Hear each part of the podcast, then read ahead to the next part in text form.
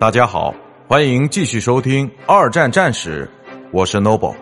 今天我和大家分享的是步兵支援武器之轻型机关枪。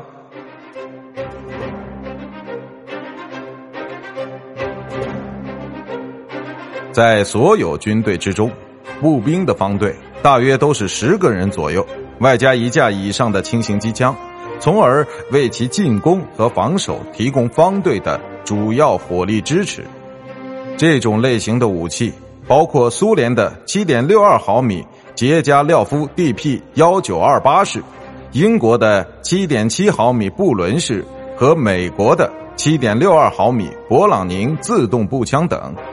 这些通常都是由两脚架支撑的，并配备有弹夹装置。具有较高精度和可靠性的布伦机枪以及捷加廖夫机枪，配有一个非常管用的四十七发弹夹。这两者都是比勃朗宁自动步枪更加成功的设计类型。后者在战斗中显得十分笨重，并且只有更少的二十发弹夹。更小型的武器还包括法国的七点五毫米。夏特罗氏。